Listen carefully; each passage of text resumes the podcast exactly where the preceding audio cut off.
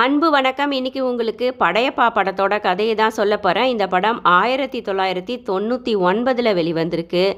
K. S. Ravikumar இந்த படத்தை இயக்கியிருக்காரு. AR Rahman இசையமைச்சிருக்காரு. இந்த படத்துக்கு கதை திரு. ரஜினிகாந்த் அவர்கள். வாங்க கதைக்குள்ளே போகலாம். படையப்பா சென்னையில் மெக்கானிக் என்ஜினியராக வேலை செஞ்சுக்கிட்டு இருந்ததை விட்டுட்டு தன்னுடைய சொந்த ஊரான தஞ்சாவூருக்கே திரும்பி வந்துடுறாரு. தஞ்சாவூருக்கு பக்கத்தில் இருக்க கிராமம் தான் அவருடைய ஊர். படையப்பாவின் அப்பா அந்த கிராமத்துடைய தலைவர். இவங்களுடைய குடும்பம் வழி வழியாக அந்த கிராமத்துக்கு பஞ்சாயத்து செஞ்சு வந்த குடும்பம். படையப்பாவுடைய அப்பா பரம்பரை பணக்காரராக இருந்தாலும் மக்களுக்கு அள்ளி கொடுத்து உதவுவார் அவர். தயால குணம் அவருக்கு. படையப்பா வந்த உடனே படையப்பாவுடைய தங்கைக்கும் அந்த ஊரை சேர்ந்த சூரிய பிரகாஷுக்கும் திருமணம் நிச்சயிக்கப்படுது.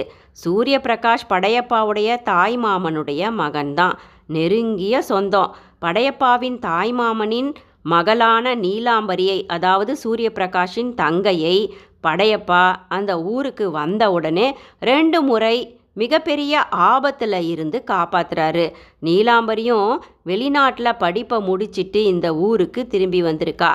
தன்னுடைய அப்பாவுடைய செல்ல பொண்ணு இந்த நீலாம்பரி ரொம்ப அழகாக இருப்பா. படையப்பாவுடைய வீரம் படிப்பு குடும்பம் ஸ்டைலு அப்படின்னு படையப்பாவை அணு அணுவாக ரசிக்க ஆரம்பிக்கிறா நீலாம்பரி. தன்னை மறந்து படையப்பாவை காதலிக்க ஆரம்பிச்சிட்டா நீலாம்பரி. இந்த நீலாம்பரி கிட்ட பணத்திமிரும் தான் ஒரு பேரழகி அப்படிங்கிற கர்வமும் எப்பவுமே இருக்கு. படையப்பாவிடம் தன்னுடைய காதலை ஒரு தருணத்தில் வெளிப்படுத்துகிறா நீலாம்பரி. தன்னை போன்று படித்த பணக்கார அழகியை எப்படி படையப்பா வேணாம் அப்படின்னு சொல்லிட முடியும் அப்படின்னு திமிரா நிற்கிறா நீலாம்பரி. ஆனால் படையப்பாவோ நீலாம்பரியின் காதலை ஏற்றுக்கல மறுப்பு தெரிவிச்சிடுறாரு. ஆனால் நீலாம்பரி விடுறதா இல்லை. இப்படி இருக்க படையப்பாவோ அந்த நீலாம்பரியோடைய வீட்டில் வேலை செய்கிற ஏழை பொண்ணான அமைதியான வசுந்தராவை தான் காதலிக்கிறாரு. வசுந்தரா சாதாரணமாக தான் இருக்கிறா. ஆனால் படையப்பாவுக்கு ரொம்ப பிடிச்சிருக்கே. வசுந்தராவுக்கு நீலாம்பரி படையப்பாவை ஒரு தலையாக காதலிக்கிற செய்தி நல்லாவே தெரியும். வசுந்தரா தயங்கரா பயப்படுறா. நீலாம்பரி தனது அண்ணன் சூரிய பிரகாஷ் மற்றும் படையப்பாவின் தங்கையின் நிச்சயதார்த்தத்தின் போது அனைவரது முன்னிலையிலும் சபைக்கு நடுவில் படையப்பாவுக்கு கன்னத்தில் முத்தமிட்டு தன்னுடைய காதலை வெளிப்படுத்துகிறாள். எனவே நீலாம்பரியின் படையப்பா மீதான காதல் அந்த ஊருக்கே தெரிஞ்சிடுது. எப்படியும் தன்னுடைய தந்தையோட செல்வாக்கினால் பணத்தால் அழகால படையப்பாவை அடைஞ்சிடலாம் அப்படிங்கிற நம்பிக்கை அவளுக்கு. கனவு காண ஆரம்பிக்கிறா நீலாம்பரி. ஆனால் படையப்பா தனது வீட்டு வேலைக்காரி வசுந்தராவை காதலிப்பது தெரிந்தவுடன் வசுந்தராவை தினம் தினம் அடித்து துன்புறுத்த ஆரம்பிக்கிறா நீலாம்பரி. படையப்பாவின் அப்பாவுக்கு ஒரு தம்பி இருக்காரு. அவர் பெயர் மணி. மணிக்கு மனைவி இறந்து விட்டார். அவருக்கு மூணு பிள்ளைகள் இருக்காங்க. ஒரு பொண்ணு ரெண்டு மகன்கள். மகன்கள் ஊதாரிகள் உருப்படாதவங்க.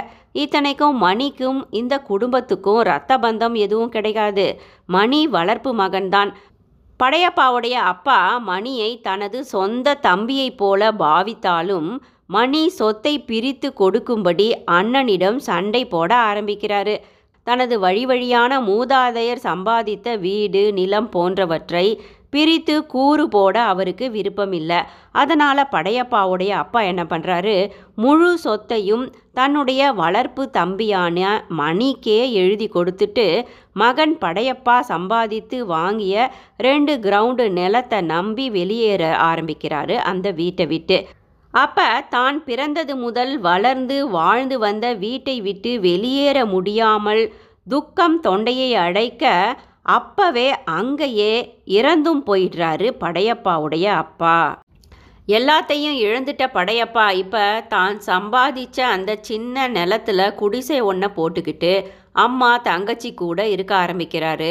நண்பர்களோடு உதவியோடு விவசாயம் செய்யலாம் அப்படின்னு யோசிக்கிறாரு படையப்பா. முழு சொத்தையும் இழந்துட்டதால தங்கையுடைய திருமணமும் நின்று போயிடுது. தங்கையை திருமணம் செய்யவிருந்த சூரிய பிரகாஷ் இப்போ சொத்துக்காக படையப்பாவுடைய சித்தப்பா மணியின் மகளை திருமணம் செஞ்சுக்கிறாரு. அந்த மணியோட ரெண்டு மகன்களும் ஊதாரியா வீட்டின் மீதும் நிலத்தின் மீதும் கடன் வாங்கி சூதாடி இழக்க ஆரம்பிக்கிறாங்க. இங்கு படையப்பாவின் நிலத்துல கிரானைட் பாறைகள் கண்டுபிடிக்கப்படுகிறது. அந்த கிரானைட் தோண்டி எடுக்கப்பட்டு படையப்பா சொந்த தொழில் செய்ய ஆரம்பிக்கிறாரு.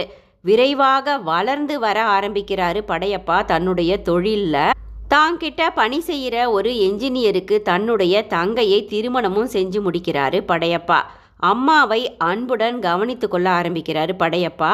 நீலாம்பரி படையப்பாவை மறக்க முடியாமலும் ஏமாற்றத்தால் தாங்க முடியாமலும் வாடிக்கொண்டிருக்கிறாள். படையப்பாவின் அம்மா அதாவது தனது தங்கையின் காலில் கூட விழுந்து எப்படியாவது நீலாம்பரிக்கும் படையப்பாவுக்கும் திருமணத்தை நடத்திடலாம் அப்படின்னு கெஞ்சி கேட்குறாரு நீலாம்பரியின் அப்பா. ஆனால் படையப்பாவின் அம்மா படையப்பா விரும்பும் அந்த வேலைக்கார பெண் வசுந்தராவுக்கே நிச்சயம் செய்துவிட்டு செல்கிறார். இதனால் தனக்கு நேர்ந்த மிகப்பெரிய அவமானமாக எடுத்துக்கிட்ட நீலாம்பரியின் அப்பா தூக்கிட்டு தற்கொலை செய்து இறந்து போகிறார். கொலை செய்ய முடிவெடுக்கிறாள் நீலாம்பரி. வசுந்தராவுக்கு கடவுள் பிரசாதம் என்று விஷம் கலந்த பாலையும் தருகிறாள் நீலாம்பரி. ஆனால் வசுந்தரா சந்தர்ப்பவசத்தினால் அந்த பாலை குடிக்கவில்லை. படையப்பா வசுந்தரா திருமணம் நல்லபடியாக நடந்து முடிந்ததுடன் வியாபாரத்திலும் படையப்பா முன்னேறி நல்ல வசதியும் வந்துவிட நலமுடன் வாழ ஆரம்பிக்கின்றனர் இருவரும். சித்தப்பா மணியுடைய ரெண்டு மகன்களும் அவங்க செஞ்ச முட்டாள்தனத்தால் மூழ்கவிருந்த தங்களது மூதாதையர் வீட்டையும் மீட்டெடுத்து சித்தப்பா மணியிடமே மீண்டும் கொடுக்கிறாரு படையப்பா. அவமானம் தாழாமல் நீலாம்பரி தஞ்சாவூரை விட்டுட்டு சென்னைக்கு அண்ணனுடன் வந்து விடுகிறாள். அண்ணன் சூரியபிரகாஷ் அரசியலில் இறங்கி முன்னேறி மந்திரியாகி விடுகிறார் இப்போது. சூரிய பிரகாஷுக்கு ஒரு மகன் சந்துரு என்று இருக்கிறான். வருடங்கள் பல ஓட ஆரம்பிக்கிறது. நீலாம்பரி தனக்கு படையப்பா கிடைக்கவில்லை என்பதை விட தன்னுடைய வேலைக்காரிக்கு படையப்பா கிடைத்ததை இன்னமுமே ஏற்கவில்லை. வாழ்க்கையில் அந்த ஒரு நிகழ்வை கடக்க முடியாமல் அவள் தவிக்கிறாள். படையப்பாவுக்கும் வசுந்தராவுக்கும் ஏதாவது பெரிய கெடுதல் ஒன்றை செய்தே ஆக வேண்டும். அப்போதுதான் மனம் சாந்தி அடையும் என்று காத்திருக்கிறாள் நீலாம்பரி. பதினெட்டு வருடங்களாக வெளி உலகை பார்க்காமல் இருண்ட அறையில் ஒரு கைதியாக கூண்டில் அடைப்பட்ட புலியைப் போல பழிவாங்க காத்திருந்தாள் நீலாம்பரி. இங்கு படையப்பாவுக்கு இப்போது வளர்ந்த இரண்டு மகள்கள் உள்ளனர். படையப்பாவின் தங்கைக்கு ஒரு மகன் இருக்கிறான். படையப்பாவின் மூத்த மகள் அனிதா கிராமத்திலிருந்து பெற்றவர்களை விட்டு இப்போது சென்னையில் உள்ள கல்லூரியில் ஹாஸ்டலில் தங்கிக் கொண்டு படித்து கொண்டிருந்தாள். அதே கல்லூரியில் சூரிய பிரகாஷின் மகன் சந்துருவும் படித்து கொண்டிருக்கிறான். இந்த செய்தியை எத்தேச்சையாக தெரிந்து கொண்ட நீலாம்பரி துள்ளி எழுந்தாள். பழையபடி நன்றாக ஸ்டைலாக உடை உடுத்த ஆரம்பிக்கிறாள் நீலாம்பரி. வெளி உலகுக்கு வர ஆரம்பிக்கிறாள் நீலாம்பரி.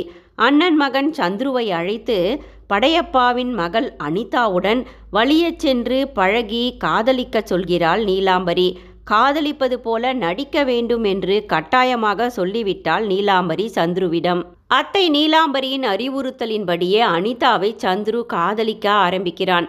இது தெரியாத படையப்பா ஊரில் தனது மூத்த மகள் அனிதாவுக்கும் தனது தங்கையின் மகனுக்கும் திருமண ஏற்பாடுகளை செய்கிறார். கடைசி நேரத்தில் அனிதா நிச்சயத்தை நிறுத்தி சந்துருவின் மீதான தனது காதலை தந்தை படையப்பாவிடம் சொல்கிறாள்.